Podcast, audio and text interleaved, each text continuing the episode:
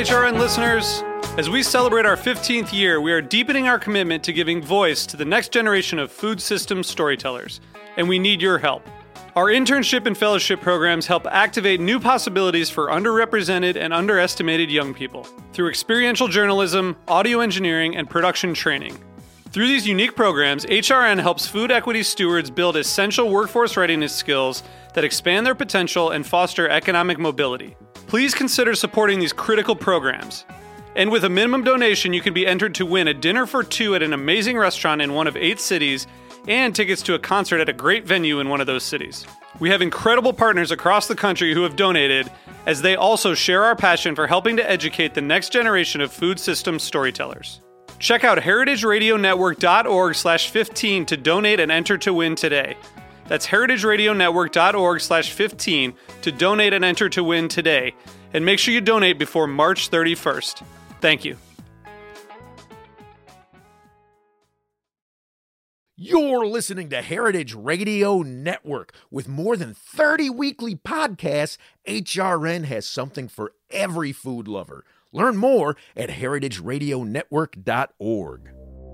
The world is changing faster than ever, and you need a website to go with it. Whether you're a seasoned pro looking to build your following or just starting out with a brand new idea, you need a landing page that's bold, innovative, and uniquely yours. Whatever your passion, you need a web designer with experience, panache, and heart. We can't help you with any of that. Hi, I'm Lou Bank. And I'm Greg Benson. Are we Silicon Valley tech visionaries? No, we're podcast hosts, and that's basically the same thing. And we're here to tell you about Ancestral agave syrup.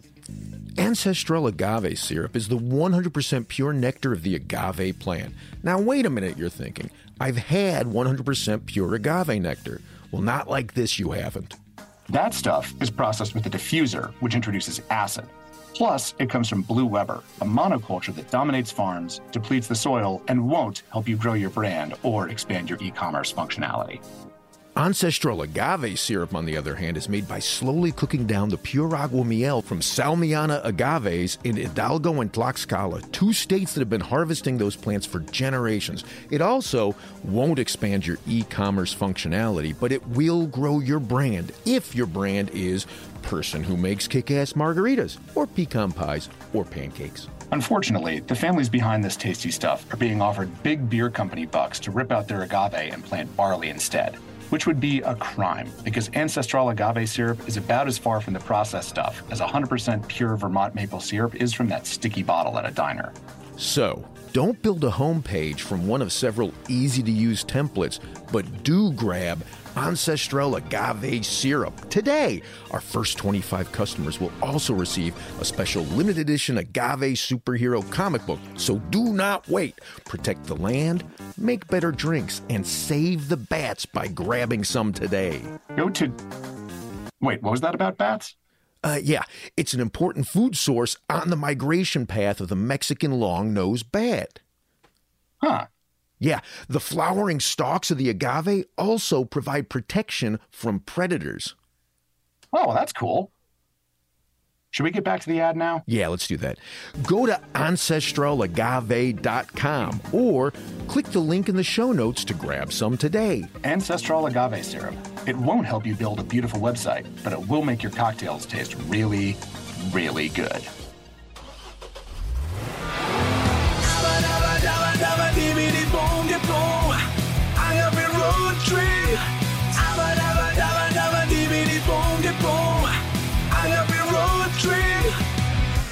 I'm Lou Bank, and this is Agave Road Trip, the critically acclaimed award winning podcast that helps Gringx bartenders better understand agave, agave spirits, and rural Mexico. I am alone for today's episode. Uh, first, because Chava abandoned me, uh, but second, because I went out on a seeking mission to get quotes from a bunch of people, and I thought I'm already confusing uh, this episode with with uh, a bunch of voices, so I thought, hey, I'll just narrate around them. So. I've been thinking a lot about season two, episode 142, which I know that our most dedicated road trippers will recall is the ever popular tortured agave effect. This episode started with a quote from our friend Gonzalo Alvarez, and the quote goes like this Run it, Roy. Es algo que también se ha explorado con los mezcales. ¿no? It is a popular idea that an agave that grew in a more complicated area or a poorer soil will yield a better mezcal. But it seems like in pulque, it could be the reverse. The agaves that have been watered and pampered the most can maybe yield a higher quality sap. For example, agaves broncos and cimarrones de monte, which are wild agaves that grow on cliffs, are known to produce tasteless and minimal aguamiel. Dan poquita aguamiel y dicen que es medio desabrida. Tasteless and minimal aguamiel from wild agaves. That from our friend who literally we refer to as Dr. Pulque, our friend Gonzalo. So, you know, Chava and I bickered about what this could mean and what it doesn't mean until finally I just uh, gave up and I went to Dr. Ivan Saldana, our friend who literally has his doctorate in agaves. Um, and we asked him the same question. What he came back with was this quote if you don't have a healthy, well-watered plant or a plant that has a, a, good shape, good succulence, it's going to be very hard to actually collect pulque out of the plant. Um, you, you at the end, you are not only getting sugars in the case of, of pulque, but the plant has to do an entire work to move uh, resources such as water uh, with the sugars, of course, in order to float this wound. So I would say that yes, you will need a more healthy plant. So, you know, I thought that was the conclusion. Two experts uh, agreed. And then I was researching uh, an article for Inside Hook and I stumbled on this the introduction of a book from 1864. The book is titled Memoria sobre el Maguey Mexicano. So it goes like this. The maguey is unique in its genus. There are 19 species that embrace 14 varieties, not all of them suitable for making pulque. Since of the 19 species and 14 varieties known to date, only 22 plants can produce it. The rest are used to extract rigging, mescal, and pita from them, and the most ordinary are used in fences. I like that. They still use them in fences. Anyway, on with the book. Observing carefully the external and physical characteristics of the aforementioned species and varieties of maguey, it will be seen that there is a progressive scale of degradation from the finest, which is the tame, to the one that is born wild in the fields and forests just as nature produces it without any cultivation, and which is commonly called inferior cimarron by rustic people. Boy, I don't like either inferior cimarron or rustic people. Anyway, back to that introduction. With the maguey, what is observed in another multitude of plants, as experience shows, it has improved its condition by cultivation and bears better and more abundant fruit as it goes away from the primitive type.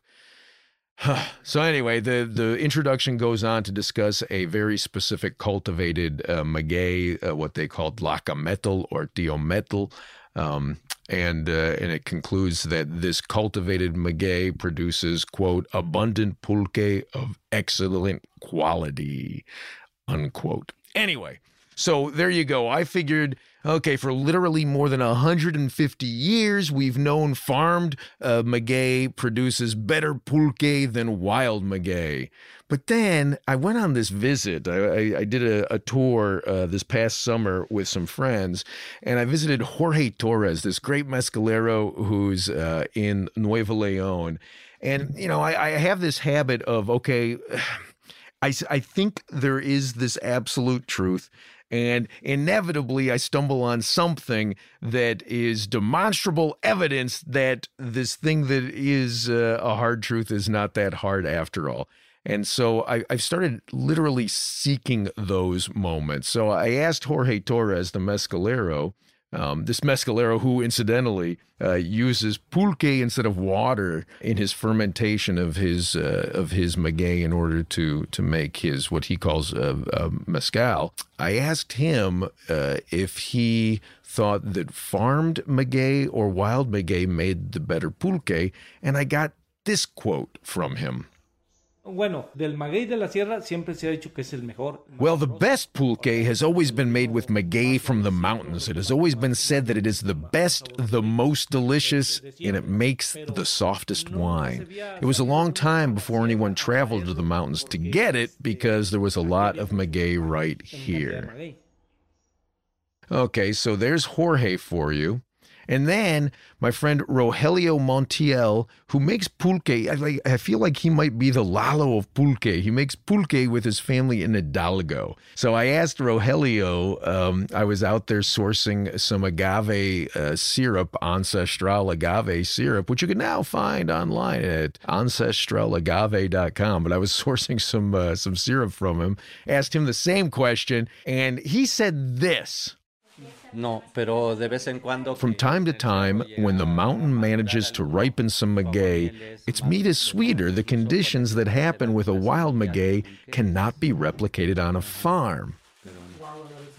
So I found that uh, both, you know, A, poetic, but also B, completely in contrast to what I expected, given that Rogelio has acres, well, I guess hectares, hectares and hectares of why I'm sorry, of farmed maguey. So I thought for sure that he was going to defer to farmed maguey.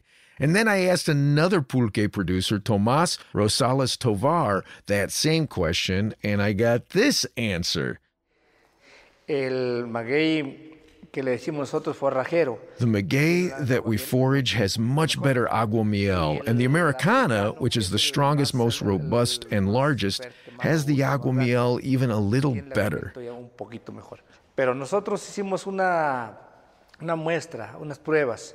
We made a test and completely analyzed it, and the wild maguey has better properties, is of better quality, is cleaner. Mejores, eh, mejor calidad. So, okay, all this this conflicting information, right? Three people who who work with pulque, make pulque, say wild maguey is the best source, and then the three academics, including one who died 150 years ago, uh, those three academics say no, no, it's the farmed maguey. So this this put me in the mind of that old Pete Townshend song, the Who song, "The Seeker."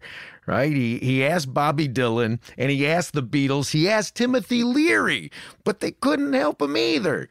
Well, uh, you know, in fact, I found my own Bobby Dylan, my own Beatles, and my own Timothy Leary, and they did help me. So let's start with Bobby Dylan. In this case, uh, Sandor Katz. Sandor Katz wrote the book Wild Fermentation that literally, not only did it, it spark uh, my interest in fermentation, it got me started making home vinegars, but it sparked uh, the interest of really, I mean, the USA, all over the world, of the, the new movement towards home fermentation. He's since gone on to write a number of books, including The Art of Fermentation. So if you don't know him and you're at all interested in fermentation, you got to go check out Sandor Katz. Uh, we'll have a link in the the uh, episode page to him. But anyway, let's uh, uh Roy, if you could drop that quote from Sandor for me. So, I mean, I have had the good fortune to um, spend some time with some pulque makers, and I, I have spent time with pulque makers who are harvesting uh, wild, uh, well, uh, harvesting aguamiel from wild maguey. And then I've also spent time with pulque makers who are accessing their aguamiel from um, um, uh, cultivars. And I don't know that much about maguey, but you know, I can make an analogy to, um, you know, plants that I have a more intimate connection with. Um, and the one that comes to mind first for me is persimmons. And I'm not talking about the big uh, uh Asian persimmons, but the much smaller um, uh, North American persimmons, which there's no commercial market to speak of. Um, uh, you know, the only people who are eating persimmons are the people who know where to harvest them. Um, there do exist cultivars, and it happens that the other day I was visiting a friend of mine who has persimmons and a cultivar that were ready that we just picked off of the tree, and they were big. I mean, I can see the you know qualities that the botanist that developed that that cultivar was was was after. They were big, they were juicy, they were low to the ground and easy to access, which the ones on the wild trees never are but they had very little flavor compared to the wild persimmons that I'm used to. So, you know, usually I have to wait for the persimmons high in the tree to to ripen enough to fall off of the tree onto the ground. They're squished. I pick them up. I remove the debris from them. But, you know, every wild persimmon tree tastes a little bit different. And I actually have a favorite tree that, um, I, you know, during the persimmon season, I'll make pilgrimages every week or so um, you know, to eat persimmons from that particular tree that has, um, uh, you know, really special flavor. But I think that the larger point is that natural variation in fruits, in plants, can be incredible. Um, and um, you know there are a lot of practical reasons why why people might you know sort of try to develop cultivars that you know maybe have a higher sugar content, maybe uh, uh, do better in a drought. Um, you know, but you'll always find like the best individuals, the most outstanding individuals from you know the variation that um, you know occurs naturally. So there you go. Sandor is definitely Team Wild Maguey, uh, aligning with those pulque makers. Um, but then, you know, he also uh, uh, had this other quote that I, I, talked to him for a while. It was such an honor that I, am going to go ahead and run that too because I thought it was interesting. Whereas the the persimmons uh, are just about the fruit. He also brought up this example of cider making. So, uh, Roy, if you can run that cider quote you know, in talking to um, cider makers, um, you know, some people either have, you know, very specific varieties of apples that they like to use for their cider, or sometimes a blend of a couple or three different varieties. But some people, especially with access to, you know, wild apples, crab apples, just, you know, use whatever they can find um, um, you know, growing off of apple trees in anywhere. You know, I, I, again, the varieties that you know we find in our supermarkets or or that you'll find in um, at apple stands.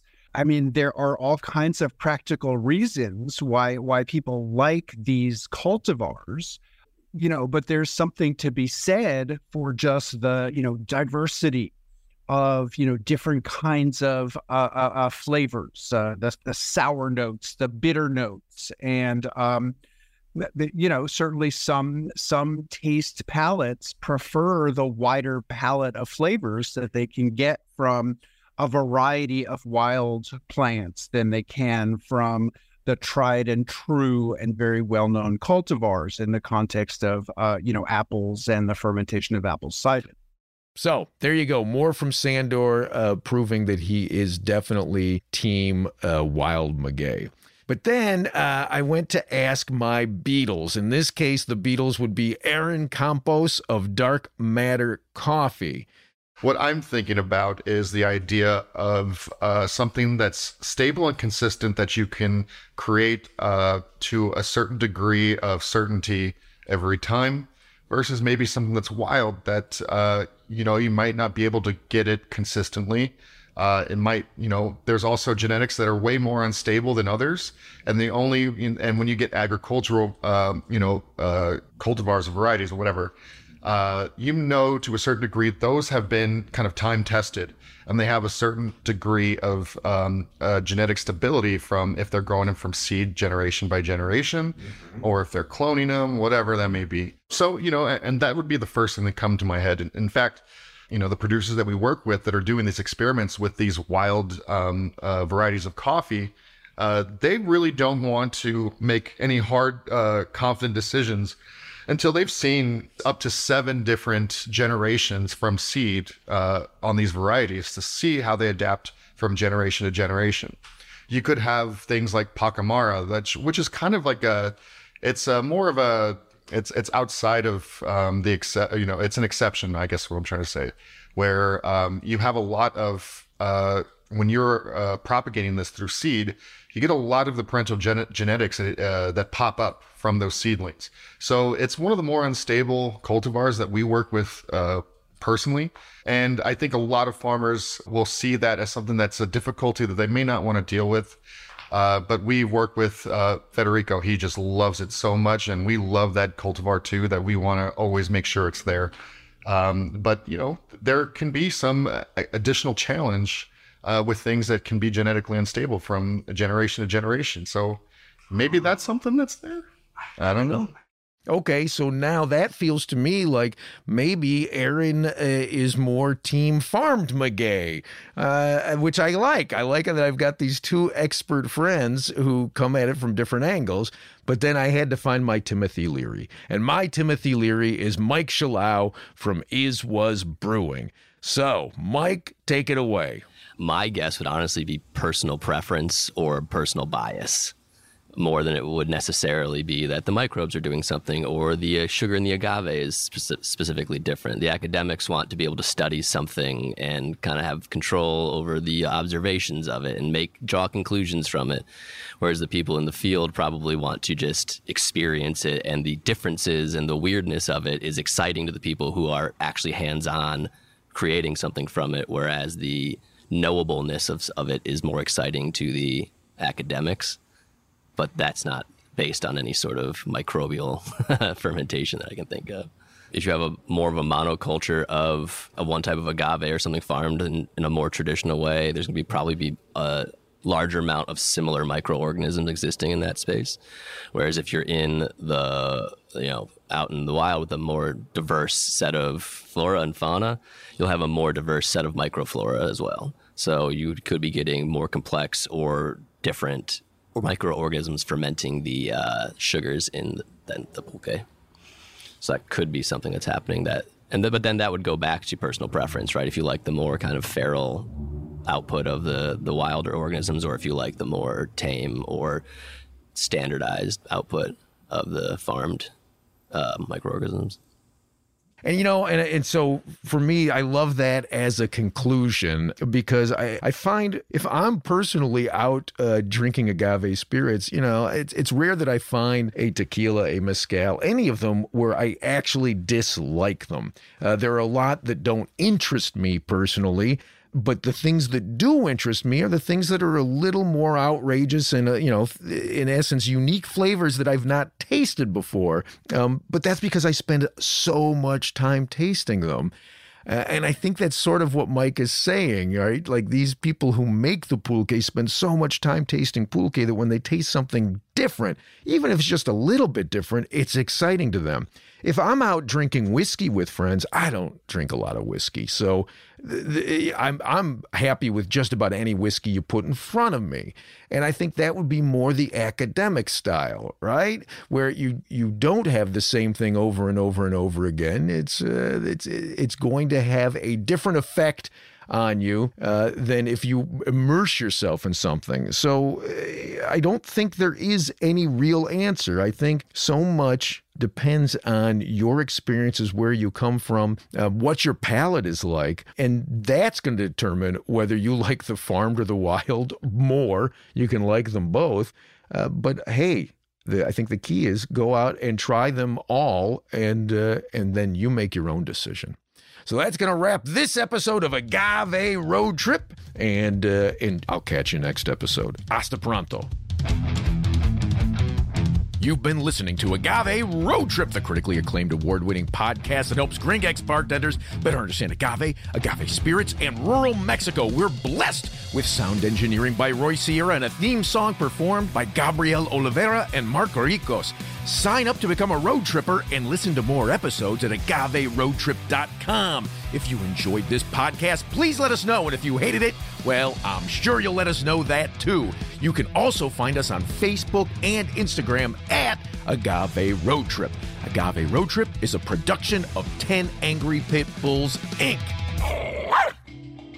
Agave Road Trip is powered by Simplecast. Thank you for listening to Heritage Radio Network. Heritage Radio Network is food radio supported by you. For our freshest content, subscribe to our newsletter. To subscribe to the Heritage Radio newsletter, enter your email at the bottom of our website, heritageradionetwork.org. Connect with Heritage Radio Network on Instagram and Twitter at heritage underscore radio. You can also find Heritage Radio Network at facebook.com slash heritage radio network. Heritage Radio Network is a nonprofit organization using the power of education educational storytelling about food to build a more equitable, resilient food system. Heritage Radio Network couldn't do that without support from listeners like you. Become a part of the world's most innovative community today. Subscribe to the shows you like, tell your friends, and please join the Heritage Radio Network family by becoming a member. To become a member of the Heritage Radio Network, click on the beating heart of our homepage. Heritage Radio Network can become addictive. Programming you hear on Heritage Radio Network might lead you to eat, drink, and listen to more programming on Heritage Radio Network. If you drink, please do not drink and drive. Drink responsibly, drive responsibly, eat responsibly too, and listen to Heritage Radio Network responsibly. To listen to Heritage Radio Network responsibly, wear protective earbuds. While wearing protective earbuds, do not drive, do not walk either. Sit in a comfortable chair. If that comfortable chair has a hard seat, please remember to stretch every 30 minutes. If you stretch every 30 minutes, please stay within your defined stressing capacity and consult a doctor who specializes in stretching. If you don't have a doctor, maybe Dr. Ryan Acock, the Cocktail MD, can help you out. Thanks for listening. Agave Road Trip